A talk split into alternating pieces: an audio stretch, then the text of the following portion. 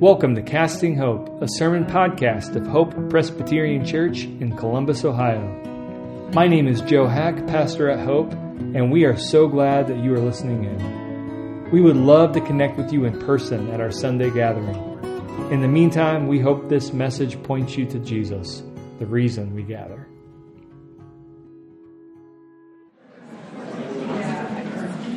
So last week, Hope Church received a letter from Costco. Important renewal information enclosed. Hope Presbyterian Church. They want us uh, to renew our membership. Uh, the company, in other words, does not want to see us go. Well, for the next few months, we're looking at the letter of Hebrews. And it would be tempting, I think, for us to view this letter in the same exact way. It's just a letter from some organization urging us to renew and to keep our membership. But that would be a mistake because Hebrews is not about membership to a club. Hebrews is not about membership even to a set of ideas. Hebrews is about faithfulness to a person, Jesus. So that scholar Ben Witherington says to defect from the faith does not mean to just leave behind a set of ideas or ideals. It means to turn one's back on the living Christ. That's what is at stake. And so Hebrews is written to men and women who are tempted to turn their back on Jesus. It is profoundly relational, not merely organization. And this temptation that they were experiencing, and probably many of us have experienced, or are experiencing, or will experience, this is not because we hate Jesus.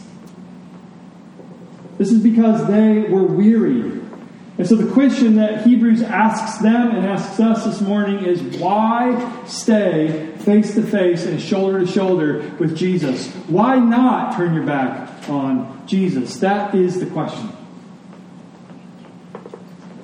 And if you have a Bible, I will invite you to turn to Hebrews chapter 3. If you don't have a Bible, we have these scripture journals in the front that you can also use and keep. And turn with me at verses 1 through 6 in Hebrews chapter 3. Because within these six verses, we are going to learn why we stick with Jesus. And the answer may surprise you. The key to our faithfulness is His faithfulness.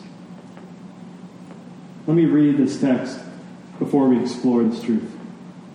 This is God's word. Therefore, holy brothers and sisters, you who share in a heavenly calling, consider Jesus, the apostle and high priest of our confession, who was faithful to him who appointed him. Just as Moses was also faithful in all of God's house. For Jesus has been counted worthy of more glory than Moses. As much more glory as the builder of a house has, more honor than the house itself. For every house is built by someone, but the builder of all things is God. Now, Moses was faithful in all God's house as a servant to testify to the things that were to be spoken later. But Christ, but Messiah, but Jesus is faithful over God's house as a son. And we are his house. If indeed we hold fast our confidence and our boasting in our hope. And so, Lord, with the words in my mouth, with the meditation of all of our hearts here this morning, would our meditation be pleasing to you, our rock and our redeemer? And would that be exactly what happens? Would we meditate on you, Jesus? And by your Holy Spirit, would we miraculously see his beauty? And would that beauty stay with us throughout this week. We ask in Jesus' name. So last Sunday, I was in my dining room with my family and some of my extended family, and outside our window, we see a Cooper's hawk landing kind of perched on our outside fence. Now, apparently, there are 270 species of hawks across the world, but I know this was a Cooper's hawk. I know that this was a Cooper's hawk. Why, you ask? I'm glad you asked. I'll tell you why. Cooper's hawks, they love the city, number one. Number two, they have a striped tail. And number three, I know this hawk. I've seen this hawk rampage our street before. Now, I could be wrong. Uh, it could be a sharp shinned hawk, actually. And it could be a totally different hawk than the one I've seen rampage our street before. But here's my point. Five years ago, I would have had no idea what I was looking at. In fact, it's possible I would have just seen a bird, a big bird, outside of my window. Oh, look, there's a bird. I mean, most of my life, can I get an amen? Like, birds are just birds, right? Birds are just birds. Right? Anyone else? Like, birds are just birds. Okay, there you go. One of you. But here, here's what happened, and many of you know this story. I was gifted a field guide, and this guide was written and illustrated by a man named Roger Tory Peterson. That guy. What a picture, huh? And so this guy looked closely at birds. I mean, look at him, literally looking closely at a bird. There's a bird behind him, too. It's a pretty great picture. And what he did is he created a field guide to help millions of others look closely at birds, too. Peterson's field guide to birds. His eyes trained my eyes to fix on birds, to fix on things I would never, ever, ever notice in any other way. According to philosopher Christian Madsbjerg, there are a couple ways of seeing. There are what he calls panoptic ways of seeing. And then there are ways of what he calls spotlight seeing. And so a panoptic way of seeing is how we live most of our life. The way we live most of our life. And so his example is walking down the street and seeing a truck come down the street. We see the truck, but not its color, not its make, not its model. Maybe not even the driver inside of it. That's panoptic seeing. It's the way we do most of our life. It's the way I'm operating even right now. But spotlight seeing is when our attention works like a spotlight. When we notice the make and the model of the truck because we are paying attention to it. We're interested in it. We know the differences between models and makes of cars because we've fixed our eyes on them before. This is spotlight seeing. And so when we go to the art museum, for instance, some folks just walk through the art museum and they just see art the way that most of us just see birds. It's like, how was the art museum? And we say, it was cool. We saw some art. okay? However, have you ever noticed there are like benches in the middle of these rooms, these exhibits? And have you ever noticed there are people who are sitting in these benches for hours on end sometimes, staring at one piece of art? You even see art students sitting on these benches with their palette out and with their own canvas, exactly trying to replicate what they are seeing. This is because their instructors have taught them to do this. They've said, if you want to see this art better, then fix your eyes on it and even try to replicate it. And you will notice what you did not notice before. Creative writing teachers, they tell you to copy word for word with a pencil beautiful poems that have already been written by others. This is spotlight seeing. This is spotlight vision. Well, I want to say this Hebrews is telling us this morning to do the same with Jesus. We can come to church and we can have this sort of yeah, I worship Jesus. Or we can do what Hebrews tells us, which is to focus. Really, if you look at verse 1, take a look.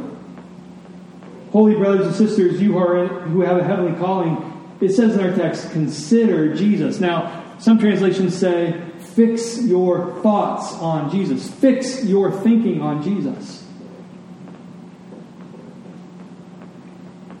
And then at the very end of our passage this morning, in verse 6, it concludes this way And we are his house if indeed we hold fast or fix our grip on our confidence and our boasting and our hope.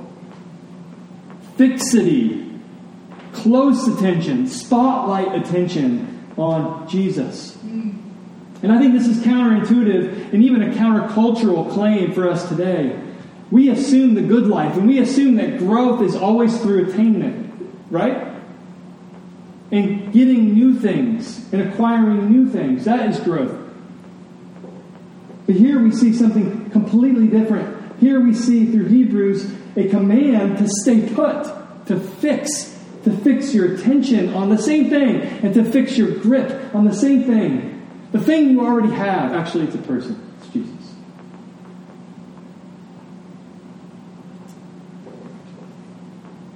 And in particular, the faithfulness of Jesus. Inside these commands to fix our thoughts and to fix our grips is something described as the faithfulness of Jesus. So look at verse 2. Consider Jesus who was faithful.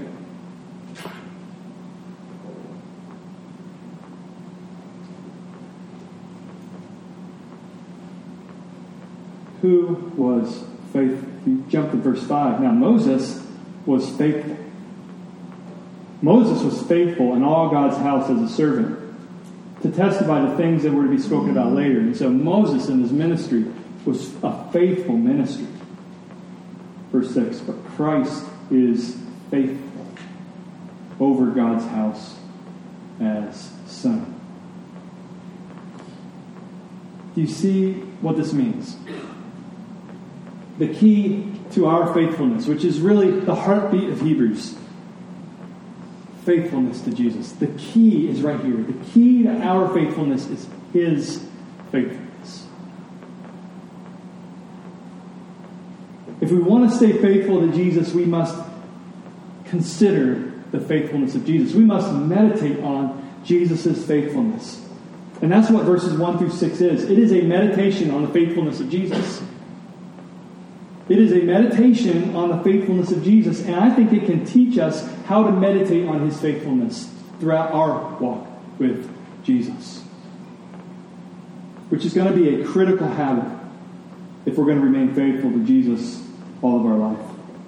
I see four things in this text that we can do to meditate on Jesus' faithfulness. Now, I want to say this. First, articulate articulate his faithfulness, okay? Sometimes words like faithfulness, sometimes words like grace, sometimes words like love, they lose their power, they lose their meaning through overuse. They become cliche. And so we need to articulate who Jesus is in our minds and in our imagination.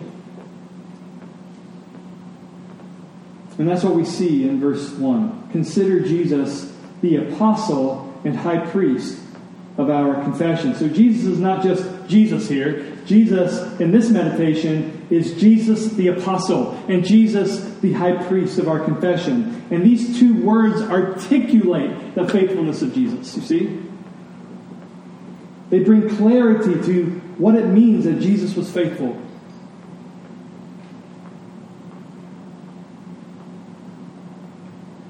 One commentator says these two words span the gamut of Jesus' life and ministry. Because as apostle, he was sent by God as fully human and fully God, eternal Son of God, to live for us and to die for us and to be raised for us. And then after offering himself, he ascends to God's right hand for us as our eternal high priest who is praying for us this very moment, even as we think on him. And so Hebrews shows us and models for us worshipful articulation. And we can do the same in our prayers or with a journal. We should specify, we should articulate the faithfulness of Jesus in our own words and with the words of Scripture. Singling out like an act or a word of Jesus and meditating on that and making it our habit to bring to life in our imagination and our thinking the faithfulness of Jesus. It's one thing to say Jesus is faithful, it's another thing to bring to heart, to bring to mind the faithfulness of Jesus. As we see it in Scripture, but even as we see it in our own life, in our own life story. Uh, so, my mother in law, she likes to say that specificity indicates intimacy when it comes to God. Specificity indicates intimacy when we are vague in our prayers. We tend to be relationally distant also. When we are specific in our prayers, we are drawing near. And this applies not just to our prayer requests, but in the way that we think about Jesus, in the way that we even pray in Jesus' name. You'll notice, and this was an insight from Jerram Barrs, you'll notice that so many of the prayers in Scripture do not just say, Dear God, but they say, Dear God, our fortress, Dear God, our rescuer. And there's so many sort of colorful adjectives that surround our prayer and our praying life as we address God. Jesus, friends, is not just faithful in some vague sense, He is faithful in all that He is and all that He does. So read the Scriptures Furnish your mind, furnish your imagination with the actions and words of Jesus. Articulation. Second, Hebrews models for us how to meditate on Jesus' faithfulness by amplifying his faithfulness. And that's what verses 2 through 5 really is. So, verses 2 through 5, if you look down at the text again, we see a comparison between the faithfulness of Jesus and the faithfulness of Moses. Moses, verse 2, also was faithful in all God's house. But then there's a comparison. Jesus has been counted worthy of more glory than Moses because the builder of a house has more honor than the house itself. And then verse 4 For every house is built by someone, and for the builder of all things is God. And so what's happening? The house of God is the people of God. And so Moses here is being described as a faithful, verse 5, a faithful servant amongst God's people. And that is to be celebrated. But who built God's people? Who built the house? God did through Jesus. And that's what verse 6 says Christ is faithful over God's house, not as a servant, but as a son. And so Hebrews here is comparing Jesus to Moses. But notice, Hebrews doesn't make Moses small in order to make Jesus big. Sometimes that's how we do comparisons. We make something small in order to make something big. No, opposite here. Opposite here. Hebrews is making Moses big to make Jesus even bigger. This was an ancient practice called amplification. And so if you wanted to exalt person A, Compare them to the very best person B that you can think of. And then magnify person B. And then talk about how person A is even bigger. And even better. For me, it would be like um, talking about Pet Sounds by the Beach Boys. That's an album. And then saying, now let's talk about Wilco's Summerteeth. I don't think it's better than Pet Sounds, but you get my point. You're taking something magnificent and then you're saying something is even better than that. Well, Moses is as good as it gets. Verse 5 here says Moses was faithful in all of God's house. And this is a quote from Numbers 12, which actually says in verse 3 Moses was very humble, more than any man who was on the face of the earth.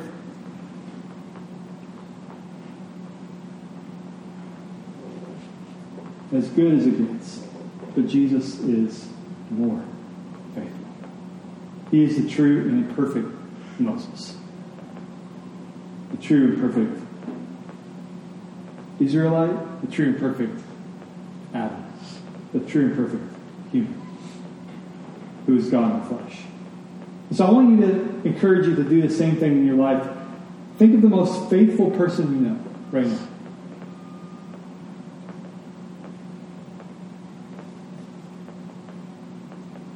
Think of the most faithful person you know. And now consider how Jesus is even more faithful and always will be. That is amplification. We're tempted, I think, to worship our heroes. Don't do that. We can celebrate faithful people, but allow them to point you to Jesus. Third, I want you to accent his faithfulness in your life. So there are two faithfulnesses in this passage Jesus' faithfulness and your faithfulness. And yours is super important. Verse 6 says, And we are his house if indeed we hold fast, or if indeed we fix our grip on our confidence, which is Jesus, and our boasting in our hope, who is Jesus. And so our faithfulness, our grip, and our fixity is essential. But the accent in this passage is on his faithfulness, isn't it?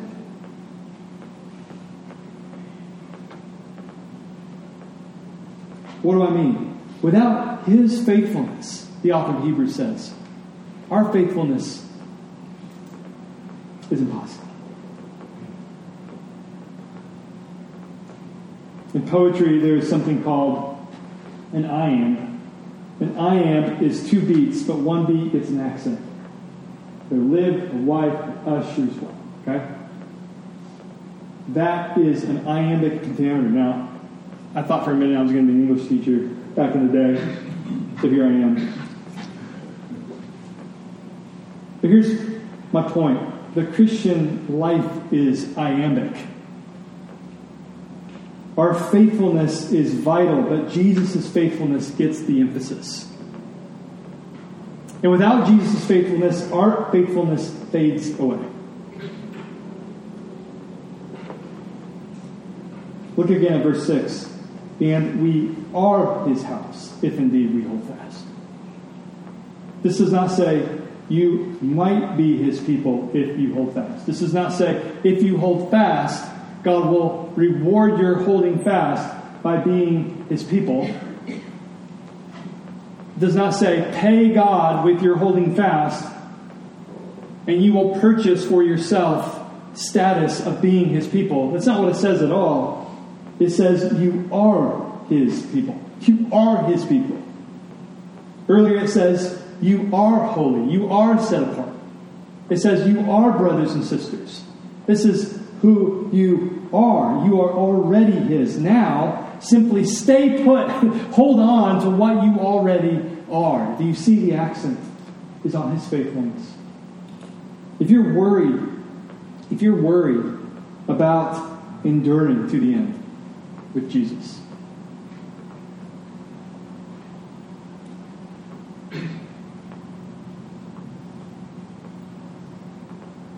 here's a challenge.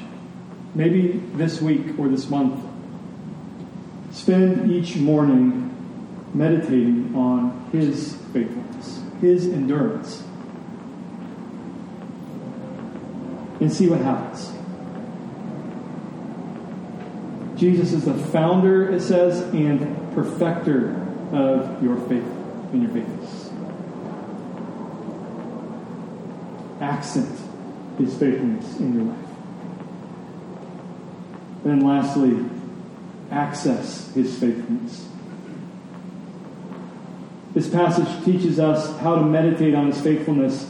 And one key way in doing that is by retrieving or accessing the riches that we already have. There is a ministry in accessing what we already have in Christ. That is our lifelong ministry. And when we meet with people, when we hang out with people, and when we do life together, see yourself as God's like special agent to remind your sister in Christ, your brother in Christ, of what they already have in Jesus. That is a ministry of retrieval. In Chronicles of Narnia, the Pevensie siblings returned to Narnia after 1,300 years away. One year in England, I guess over a millennium in Narnia. And 1,300 years ago, they were kings and queens in Narnia. And now they return to ruins. This is Prince Caspian. And they discover the ruins of their old castle, and then they discover a treasury within this old castle, and they see within it gifts that they were given long ago by Aslan the lion. We too have treasures in the basement. We have treasures in the treasury. We just forget about it. And this is the heartbeat of verse 6. It says, If indeed we hold fast our confidence, our confidence and our boasting, it's our confidence. It's already ours. I'm going to sound like an English professor again, but this is a possessive. This is our confidence. It's ours. And it's our boasting. It's our hope that is worth bragging about. We already have it stored in our basement. We just need to retrieve it. And there's more than just our confidence and our bold hope. No, as I said, this text declares that we are already holy. We are already a household of brothers and sisters. We have a calling from heaven, not just to heaven. We have a calling from heaven to be on God's mission. And each of these statements are worth a lifetime of reflection and retrieval. And so we fix, we meditate on these things, what we already have. Friends, Hebrews shows us the key to faithfulness. It's his faithfulness. In a recent book, Professor Brandon Parler reflects on Wendell Berry's essay, the gift of good land. He writes this Wendell Berry points out that we tend to gravitate to the stories of characters who perform one time acts of heroism rather than those who perform everyday acts of faithfulness. He goes on, in contrast, Berry contends that a courageous faithful life is not so much about singular heroic acts, but about perseverance. As he puts it, and Parler now quotes Berry, it may in some ways be easier to be Samson in the Bible than to be a good husband or wife day after day for 50 years. Friends, the key to this, to everyday faithfulness with Jesus, is the everyday faithfulness of Jesus. He lived for you. Every millisecond of his life was faithful. Mm. Every word and action is birthed out of faithfulness to his Father and to his people. His faithfulness to you is the fiber of Jesus' being. He is a word made flesh, and God's word never lies. It is a faithful word. He lived for you. He died for you out of faithfulness. Faithfulness to his Father and faithfulness to his bride. You. And right now, as I preach, he prays for you by name. Because he's faithful, high priest. He's faithful and always will be. He knew you before creation. And he will know you forever. Friends, we are faithful to the extent to which Jesus is faithful. And that's good news because Jesus is faithful to the end. Lord, We confess that what we need most this morning is to meditate on Jesus' faithfulness, and so that's what we do. We thank you that the preacher in Hebrews models this for us. Would we do the same? Would our life be marked by meditation on Jesus' faithfulness?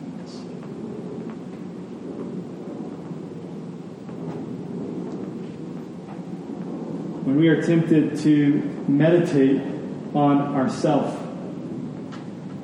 and our own failures as we replay the tape in our hearts, Lord, of our past, and as we forecast our future with great anxiety, would you give us the miracle even now to put those tapes to the side instead fixate on the faithfulness of Jesus? And it's in His name we pray. Amen. Thanks for listening in. For more resources like this and to learn more about Hope, please visit our website at hopechurchcolumbus.org.